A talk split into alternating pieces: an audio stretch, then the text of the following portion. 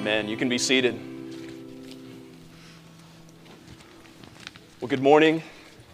If you're visiting with us this morning, we're glad you're here. Glad that you could join with us as we celebrate in response to this good news of what God has done for us in Christ. If we've not yet met, my name is Brett. I'm one of the pastors here at Veritas Church. Um, if you would, being new or visiting, just make a point to say hello on your way out. I'll be at the back door. Would love to get to know you and see if there's any way that we can uh, continue to serve you here in the ministry of this church. Uh, we're continuing to make our way through the Gospel of Mark. So, would you turn with me this morning in your copy of God's Word to Mark chapter 10? We're going to be considering the portion of Scripture, verses 32 through 52. Mark chapter 10, 32 through 52.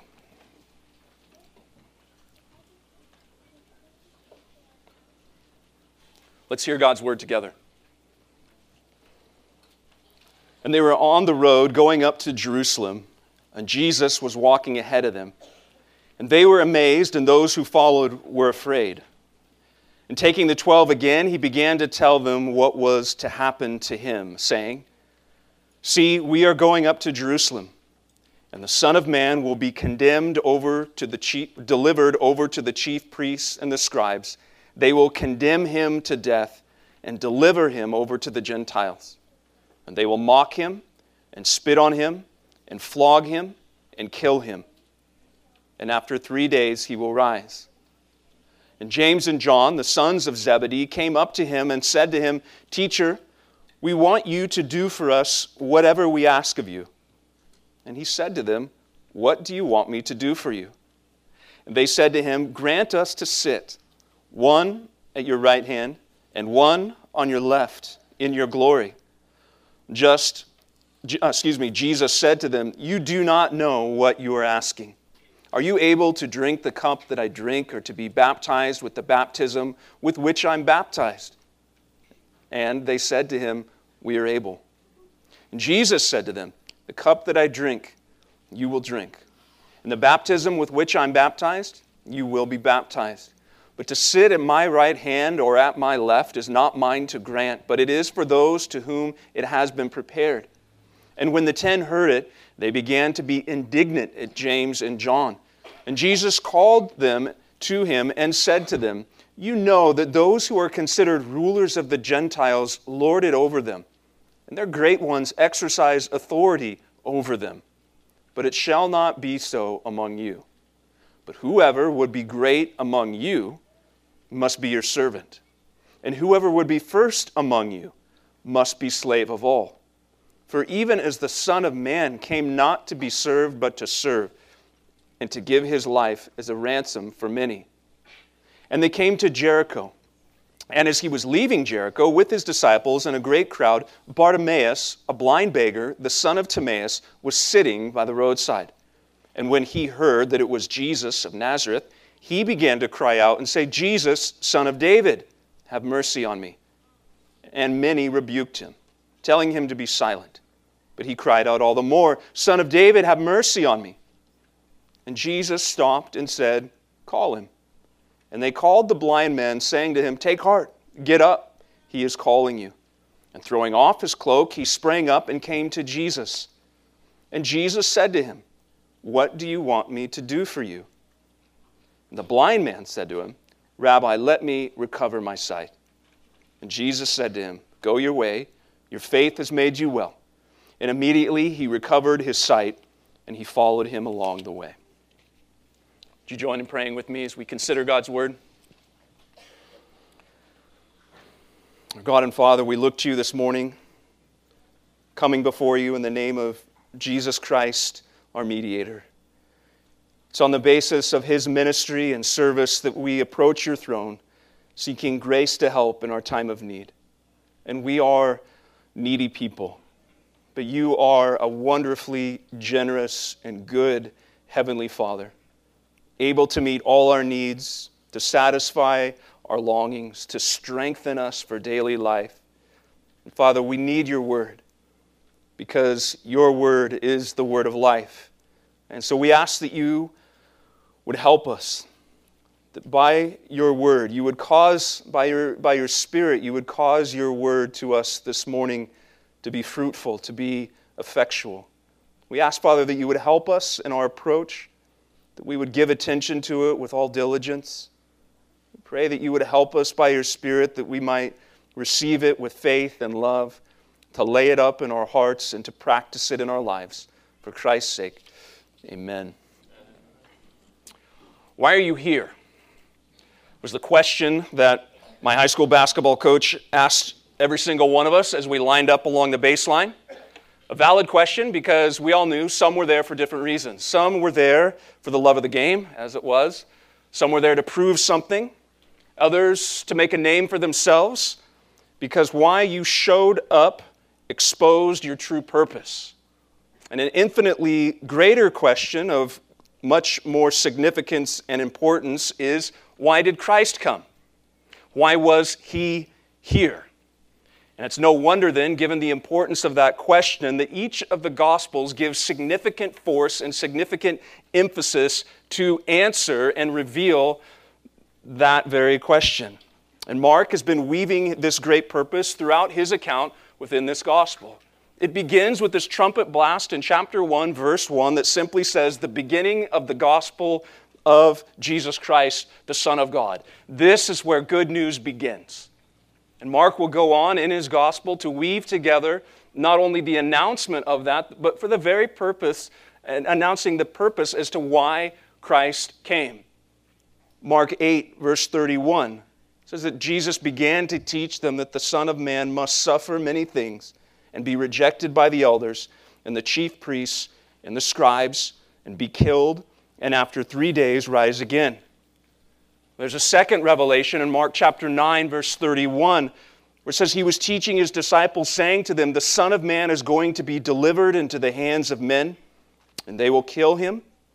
And when he is killed, after three days, he will rise. And as we come to chapter 10, we come to the third and really the most detailed revelation of Christ's impending death and resurrection. Meaning, if we miss this, then we miss everything that the New Testament teaches about Christ. If we miss this, we miss the great purpose of Christ's coming, and by result, we make him to be so much less than that the Bible proclaims him to be. If we miss this, we miss the sweetness of the gospel promise, and the gospel ends up being bland and perhaps even boring for you.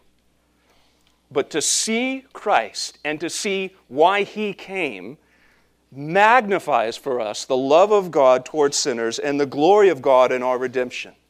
And even more, what we're going to get to this morning, when we keep the great aim of Christ and his coming squarely before us, we then are shaped by it.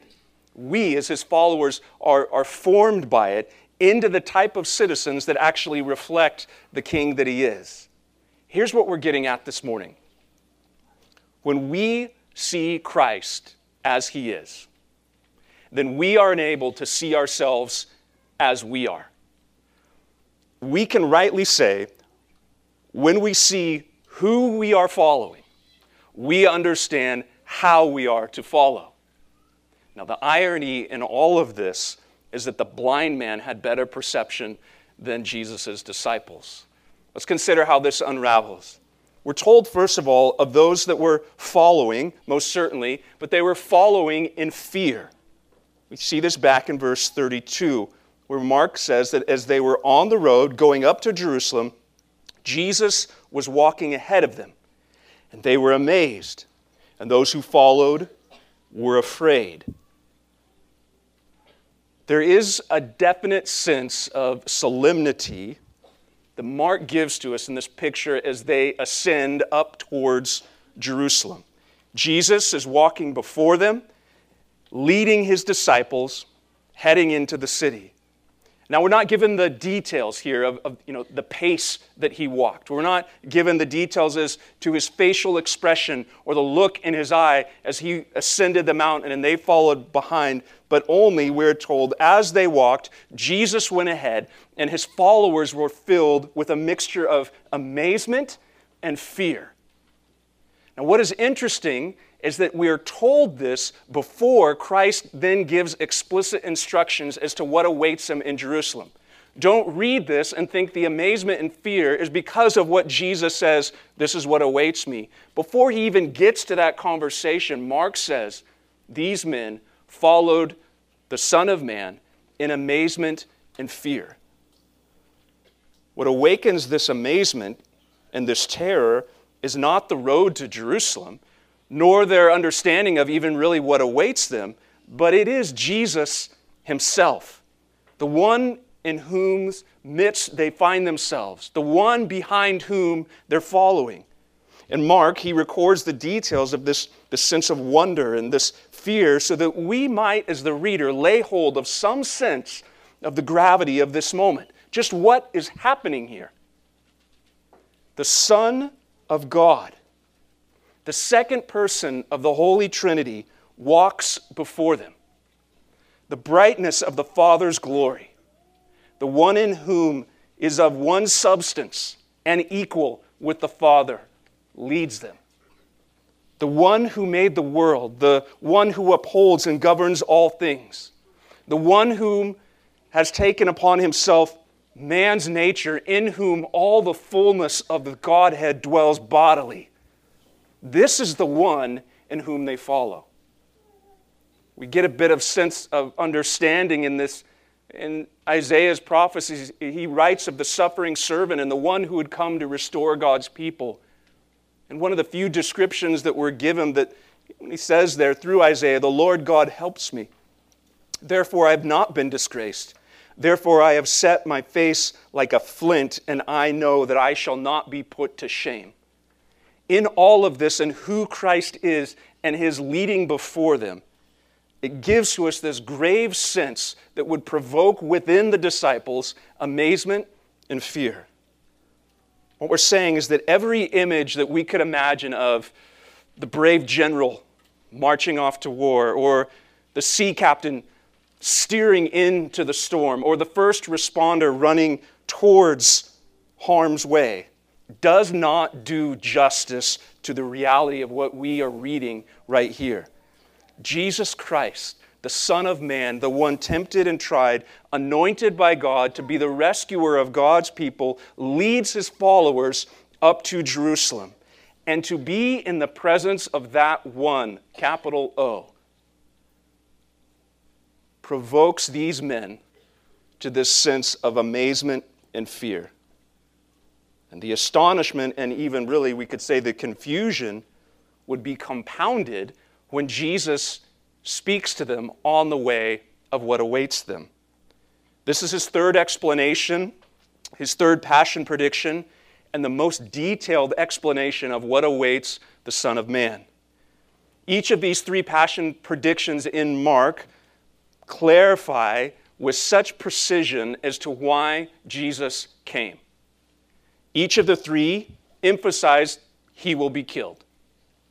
But the details of this eventual death, they sort of cascade in an unfolding manner as he gets closer to Jerusalem.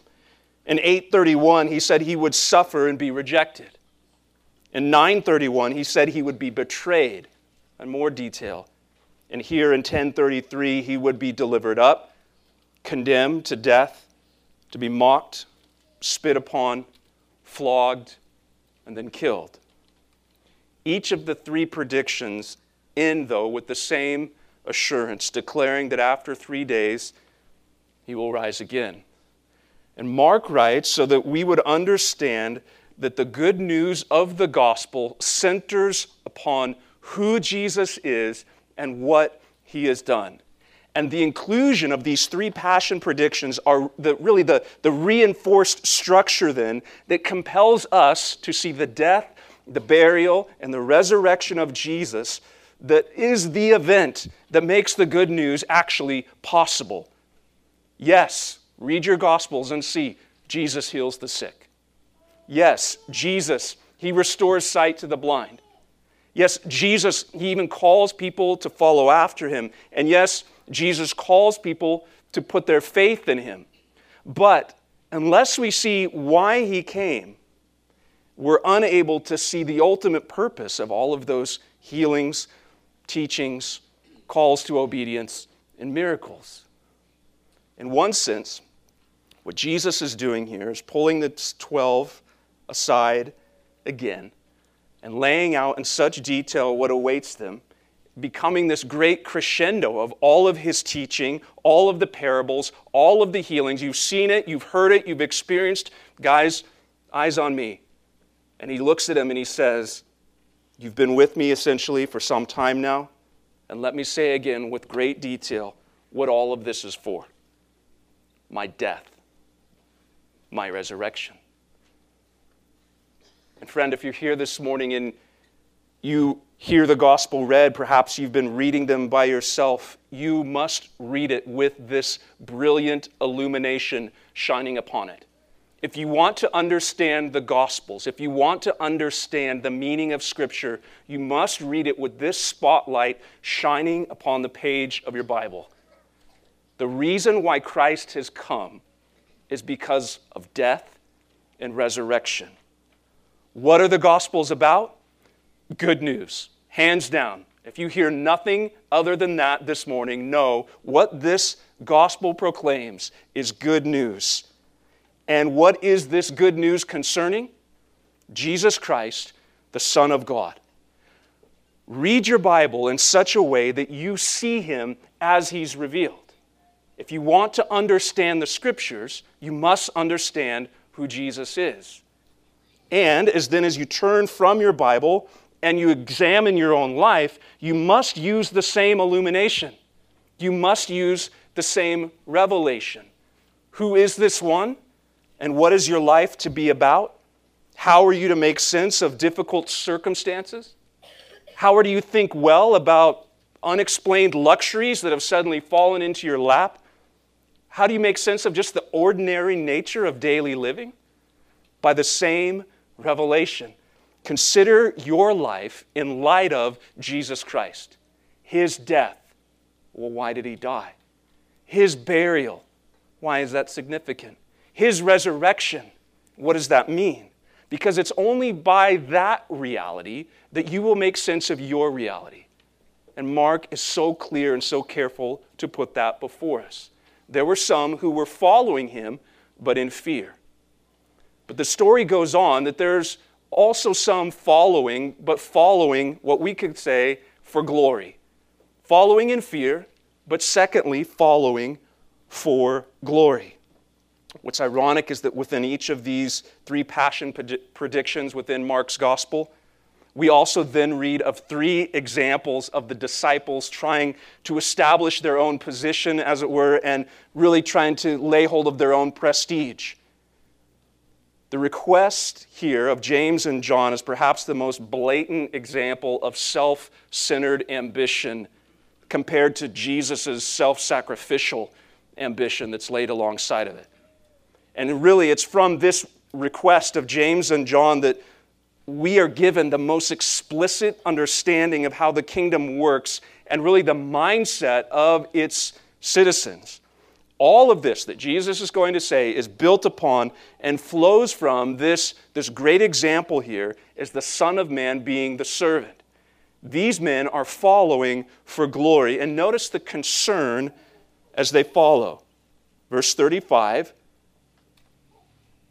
it says there that after Jesus gave this explanation, James and John, the sons of Zebedee, came up to him and said to him, Teacher, we want you to do for us whatever we ask of you.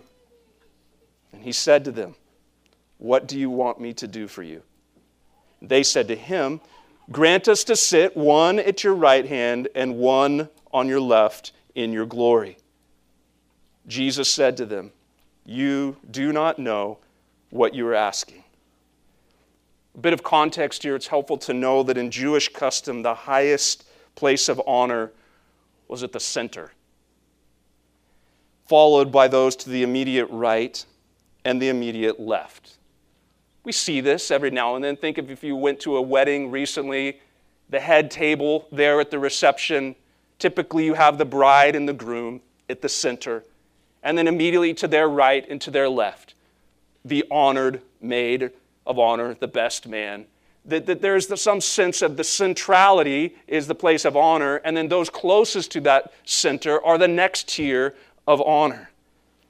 It would seem that James and John wanted to be ready when this kingdom comes into being, and so they are asking for seating arrangements. Now, admittedly, there is a, a measure of faith in their request. The kingdom's not yet established. There's a dozen or so men ascending the hill of Jerusalem in the dusty streets, and really nobody is paying much attention. To their credit, they're talking about a kingdom in glory. We'll give them points for that. But despite all of that, the lowliness of Jesus, this humble band of followers, the sons of thunder, as they were known, are so sure that this kingdom would come that they're already taking notes and saying, let's talk about where we're going to sit in this glory. Great faith, poor motive. So, what does Jesus do? He begins to question their knowledge to discern do you understand really what you're even asking? And Jesus points that they're clearly viewing the kingdom in terms of contemporary glory. Or would we would say, you're using your worldview to try and understand my kingdom, and you're wrong. Jesus would reign, they thought, just kind of like the Romans would reign, but probably with a bit more goodness and righteousness. Just kind of switch that out, and that's what it means. I'll sit on the right, he'll sit on the left. Let's go. Now, despite all the teaching that Jesus had been given, they still did not realize that this kingdom would come much different than the Roman kingdom or any other kingdom that conquers other kingdoms. This kingdom would come and be expressed in lowliness, in sacrifice, through loss, by rejection. And so, if that is true, who in their right mind would ask to sit at a place of honor? Who signs up to sit at the center when what that means is that you are more closely related to sacrifice, loss, rejection, and dishonor? They clearly missed the point. And better yet, who could ask for a place of honor in such a kingdom? Because to ask such a question about honor, it exposes that you don't really understand the kingdom. It's impossible to seek greatness for yourself if the kingdom ethic revolves around humility and sacrifice. Hence, Jesus' statement boys, you don't know what you're asking. So, Jesus, he asked them a question to qualify just what they think they're after. And the question has to do with a cup and a baptism in verse 38. Are you able to drink the cup that I drink, or to be baptized with the baptism that I am baptized? And they said, We are able. And Jesus said to them, The cup that I drink, you will drink. The baptism with which I'm baptized, you will be baptized. But to sit at my right hand or my left is not mine to grant, but it is for those to whom it has been prepared. To speak of the cup and of baptism would have been a very familiar image in Jewish teaching. In fact, these disciples would have grown up in a synagogue hearing the teaching of the law and the prophets, the prophets most specifically, and understood that when they heard cup, it had something to do with suffering. So when Jesus asked them, Are you able to drink this cup, to be baptized with this baptism? Jesus is asking, Are you able to handle the degree of hardship and affliction that comes with being associated with me? Do you understand the sort of immersion, baptism, into rejection and into suffering that you are asking for? And James and John, they answer in a way that shows they clearly do not understand the full weight of what it is they're asking for or the degree that Christ Himself must suffer, nor the implications of being associated with them. Now, James would become the first disciple to be martyred. Herod would have him beheaded eventually. And John would be sentenced to banishment in the island of Patmos. So, in a way, they would share the cup of Christ's sufferings. They would taste in some small part the, the bitterness of suffering and the affliction that Christ would drink. And so, what Christ says to them is yes, the cup of suffering belongs to them, but the designation of honor, that belongs to the Father. This is a good reminder for all of us who seek to follow after Christ. This is a good reminder for all of us who bear the name Christian or disciple of Christ as it rolls into the very understanding of who it is that we're following and how we're following. This is a good reminder for all of us as we find the pulse of ambition running through our own veins. Is there not something within all of us that looks for the seat of honor? We chuckle at these men because we know what it is to ask or to want. Whether it be a literal title within your work or vocation, or just the recognition of your friends or peers to what you are doing. The, this pursuit of glory, this selfish ambition, it is inherent to us all because we are wired by God's design to chase glory. I hope you know that. We are wired for glory. We are wired to pursue glory. Unfortunately, one of the effects of sin upon the human condition is that instead of pursuing the glory of God, by which we were created to do, we instead pursue our own glory. We pursue this great desire to make a name for ourselves. So, how often, friends, we need to hear that the designation of honor it belongs to God, to His sovereignty, not our own striving and not our own scheming. Do you know Psalm 75 4? I say to the boastful, do not boast. And to the wicked, do not lift up your horn. Do not lift up your horn on high or speak with the haughty neck. Why? For not from the east, nor from the west, not from the wilderness comes lifting up, but it's God who executes judgment, putting down one and lifting up another essentially, your great desire to be known, to be lifted up, it's really not in your hands, nor any other person that you could leverage to make that happen. That alone belongs to God. He is the one who lifts up, and He is the one who brings down. John the Baptist and his disciples were working through much of the same struggle. If you remember in John's Gospel in chapter 3, the disciples of John, they come to John and said to him, Rabbi, who was with you across the Jordan, to whom you bore witness? That's Jesus. Look, he's baptizing, and all are going to him. Do you remember John's answer? A person cannot receive even one thing unless it has been given to him from heaven. John understood his place. I'm the forerunner. I prepare the way. If everybody is running after Jesus, boys, recognize no one can receive anything unless it is given to him from heaven. This is God's doing. So, church, let us therefore accept our humbling and our exaltation. Let us receive our suffering and our prospering as from God let us give up at the same time our avoidance of sacrifice for Christ's name, as well as our attempts to promote ourselves for his name. There's these that are following, and that is their great concern. But there are these that are following that also receive this great correction. Look back at verse 42. Jesus called them and said to them, you know that those who are considered rulers of the Gentiles lord it over them, and their great ones exercise authority over them. But it shall not be so among you. But whoever would be great among you must be your servant, and whoever would be first among you must be slave of all.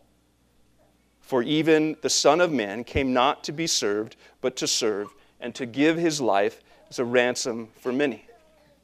Again, what is Jesus doing? He's redefining their definition of greatness by showing that the true mark of greatness is not power, but service. And so he gives them a lesson by contrast.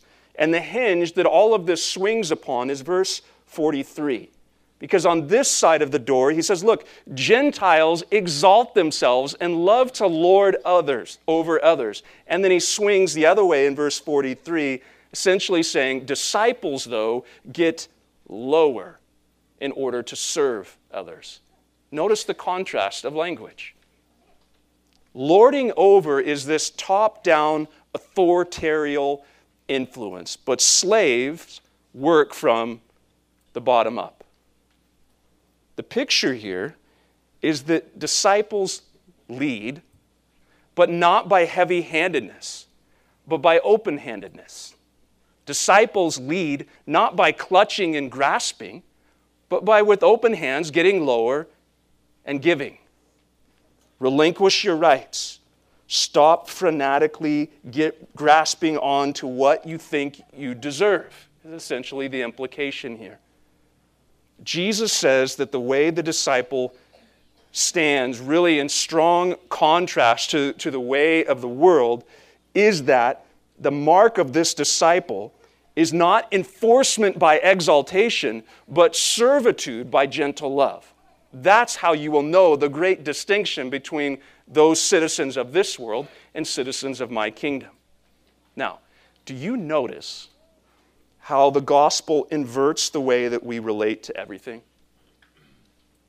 Friend, if you haven't noticed this, then I would encourage you to press in further to see the way that this good news actually informs our living. The gospel inverts so much of what is intuitive to us in our natural state. Instead of me being at the center of the universe, the gospel instead says, no, Christ is actually at the center of the universe. And by implication, then, our relationship to all creation changes as well. If Christ is to whom for all things exist, and by him all things exist, that means the way I relate to all things must also change. Specifically, we could think of our relationships. The gospel informs these relationships and somehow inverts them because when I look at my friendships and my family, those within my church, I don't think, hey, you exist for me, but I exist for you. The same in regards to money.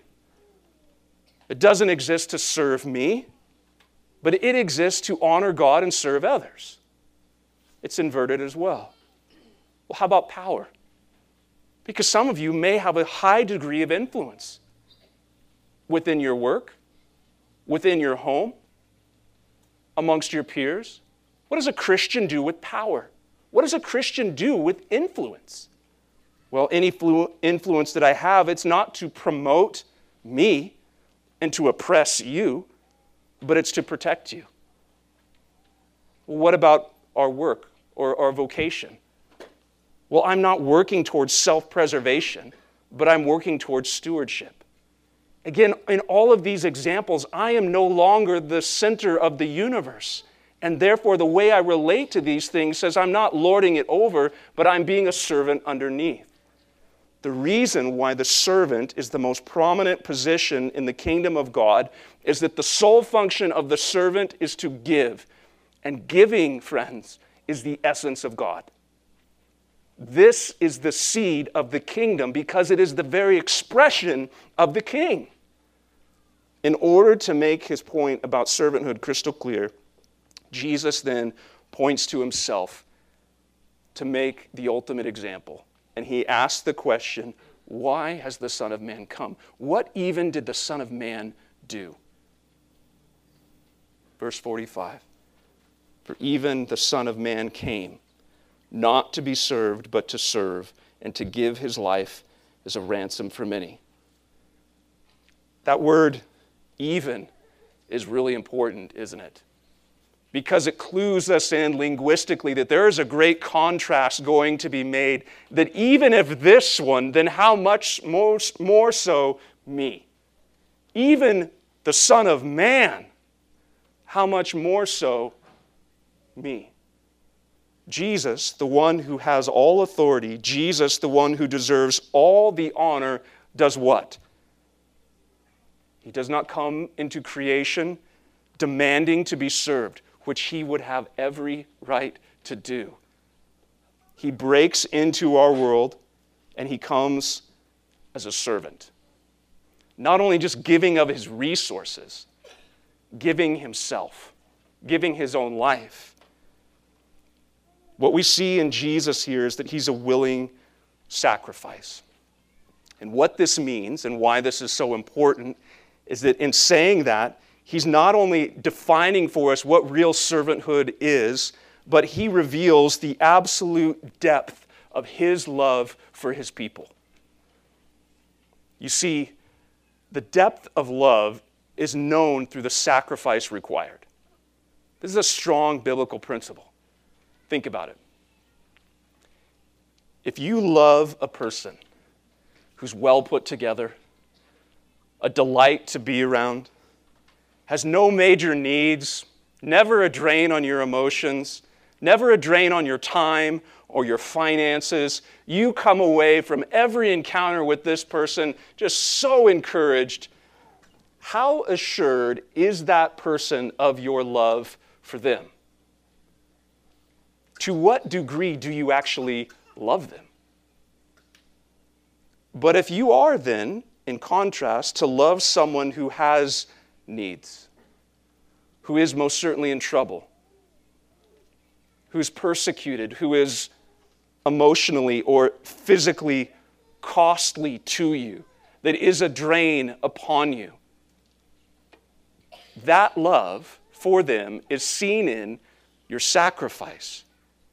And the only way that love is truly demonstrated and it's most visibly felt is through substitutionary sacrifice. I step into your space and give to you what you do not have at my personal cost.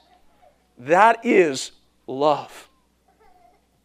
And therefore, if we bear the name of Christ, but we ourselves are not servant minded like this, we must question how much do we really know of this Christ and of his kingdom?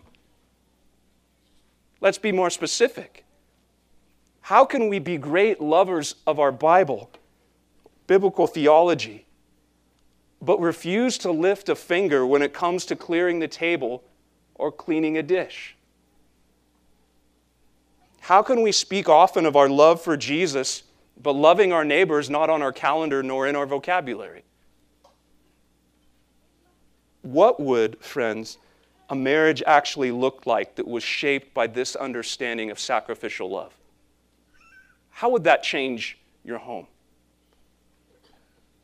Children, those of you who have brothers or sisters, cousins or neighbors, how would it change the way that you relate to your peers, to your siblings, with this understanding of sacrifice?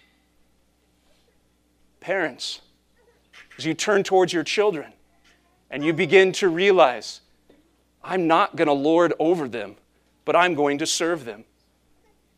Does that sound blasphemous to you? I would encourage you to read again what Christ is teaching concerning his own servitude towards his people.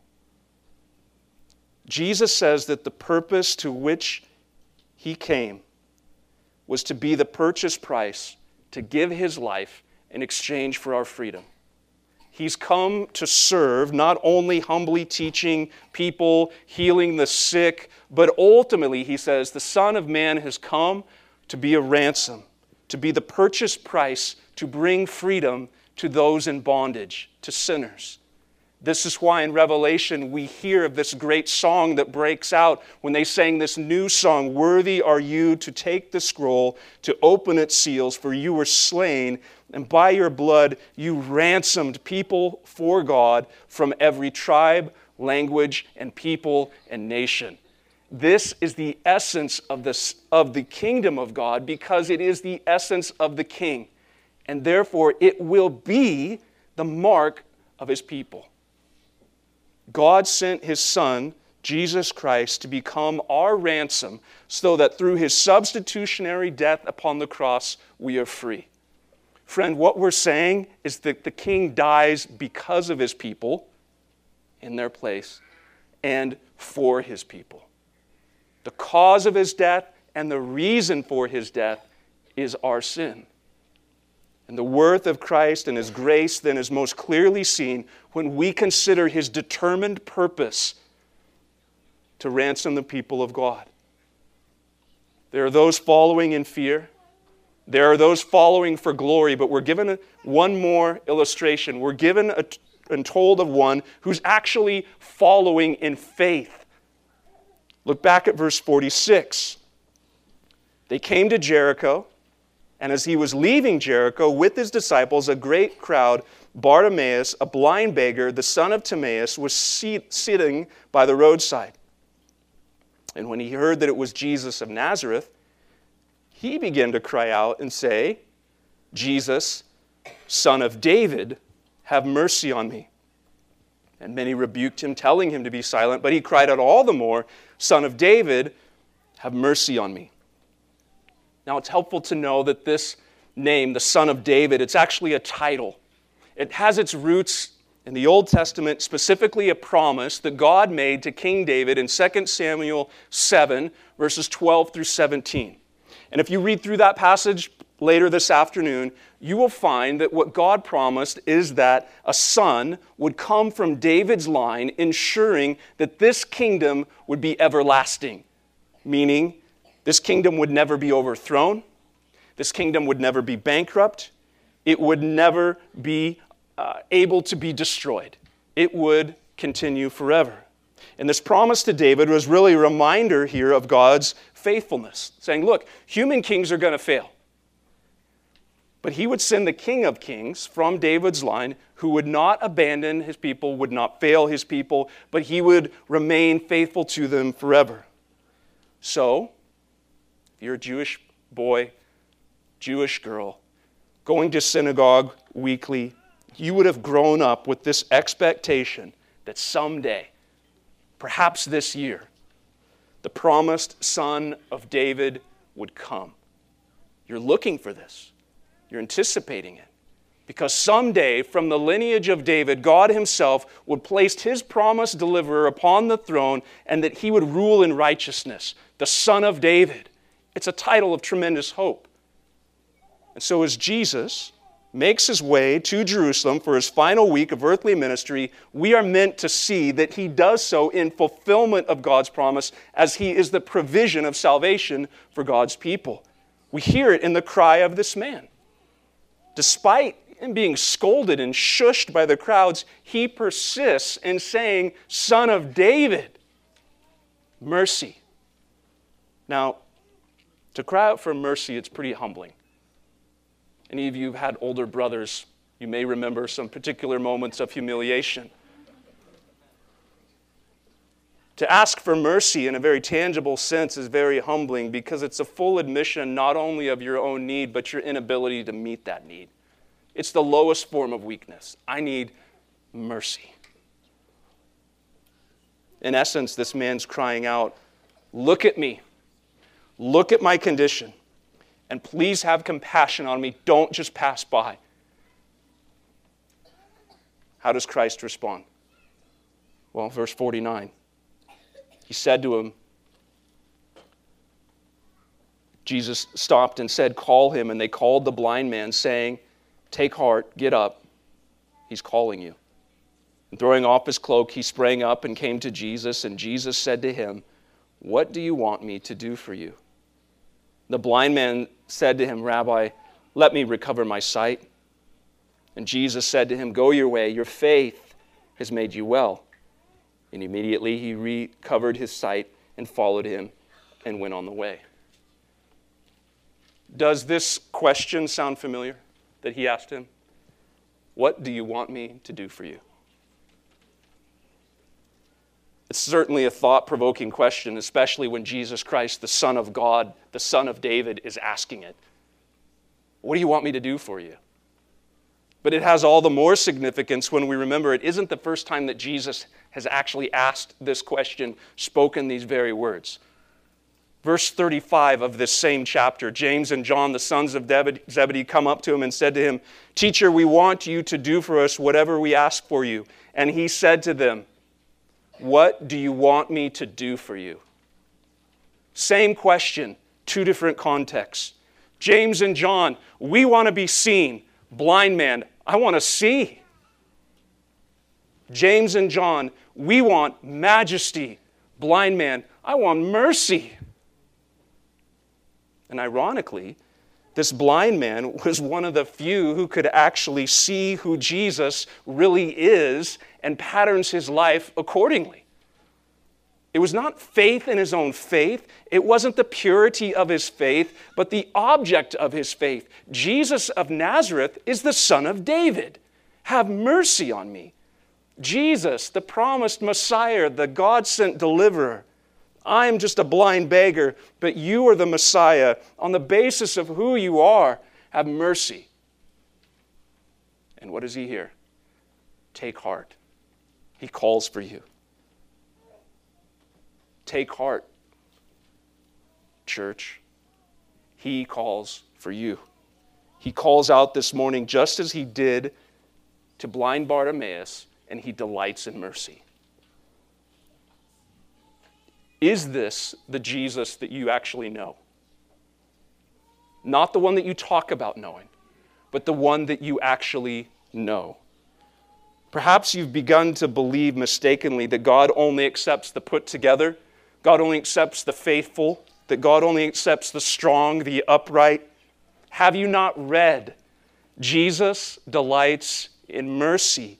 He sees the sin and he sees the weakness of his people. He's moved with pity. He delights to draw near and he gives mercy. Friends, you and I ought to be emboldened by this blind man and his cry for mercy. Because as we consider this portion of Scripture, the risen Christ asked the same exact question this morning that he puts before his followers What do you want me to do for you? Do you realize that? As you sit here this morning, the risen Christ asked the same question What do you want me to do for you? And how you answer that question, it exposes much of how you see yourself and who you see Christ to be. Whatever you just answered in that fill in the blank exposes what you see of yourself and what you see of Christ. And the Gospel of Mark helps us, placing before us the inescapable reality of our own spiritual blindness, our own hardness of heart, our spiritual thirst, our propensity towards self consumed greatness, our inability to rescue ourselves. And Mark layers these realities through the healings, through teachings, through warnings that must be explicitly seen then through the crucifixion, the burial, and the resurrection that awaits him. Because the Son of Man has come not to be served, but to serve, to pay the cost of redemption by giving his life as a ransom what we're saying, friends, is that whether we feel it or not, our greatest need this morning is to have the glaring offense of our sin and the shameful guilt of our iniquity dealt with. And the wonderfully good news of Mark's gospel is that Christ has come to do exactly that, to take away sins. The Son of David has come. God's promised rescuer has come and he delights in mercy. The Son of Man has come, and he is the servant who pours out his life unto death. The very thing that you actually need, Christ extends. How good is that to hear? The word of the Lord this morning is that it tells us to go to Christ because of this very fact. He is full of mercy. Perhaps you were already humming it, thinking of these very words Come, weary, heavy laden, lost, ruined by the fall. If you tarry till you're better, you're never going to come at all. But a blind man teaches us by saying, Son of David, have mercy on me. This is who I am. This is who you are and I'm going to follow you on the basis of that. Our God and Father, we look to you this morning, rejoicing to hear of such good news that you delight in mercy. the very thing that we most desperately need, the very thing that we are unable to resolve for ourselves. Father, you are faithful to do so in the giving of your Son. Father, we thank you for this great news that it's extended to us in Mark's gospel to hear that there is hope in the midst of sin, that there is mercy for transgression, that the Son of God, the righteous one, ransom for his people.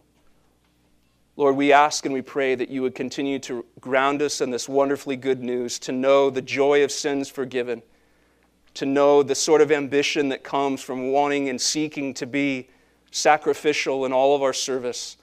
Lord, we ask and we pray that you would continue to cause the gospel to ring so loudly that we're not only clear on the wonderful announcement, but that by your Spirit it begins to penetrate the very core of who we are and continues to transform the very way that we see you and see ourselves in relation to one another. We ask all of this in Christ's name. Amen. Brothers and sisters in Christ, the table that's set here before us, it is the Lord's table. Because this table announces that God's people belong to Him by faith, that we're made partakers of His body, we're made partakers of His blood, and that because of that, with all the benefits for our spiritual nourishment and growth in Christ, are contained in what these simple elements proclaim to us broken body and spilled blood. Believe it or not, coming to this table as God's people is the means that nourishes us and strengthens us as we hear again of mercy for sinners. It's not a massive meal. You're not going to go away bloated and stuffed by the simple elements of bread and cup, but it is a massive meal in the implications of what it proclaims. That's why we come by faith, as it is a visible display of what's just been proclaimed to us in the word that we've heard Christ for sin, a ransom for sinners. This table, then, church, causes us to grow in grace as we hear again of our acceptance before Him. Accepted on the basis of what? Mercy. On the basis of a substitutionary sacrifice, the Son of David, the Son of God, the Son of Man. He does not deal with us according to our sins, nor repay us according to our iniquities. For as high as the heavens are above the earth, so great is his steadfast love towards those who fear him. As far as the east is from the west, so far does he remove our transgressions from us. As a father shows compassion to his children, so the Lord shows compassion to those who fear him. For he knows our frame, and he remembers that we are dust. Who is a God like you, pardoning iniquity and passing over transgression for the remnant of his inheritance? He does not retain his anger forever because he delights in steadfast love. He will again have compassion on us.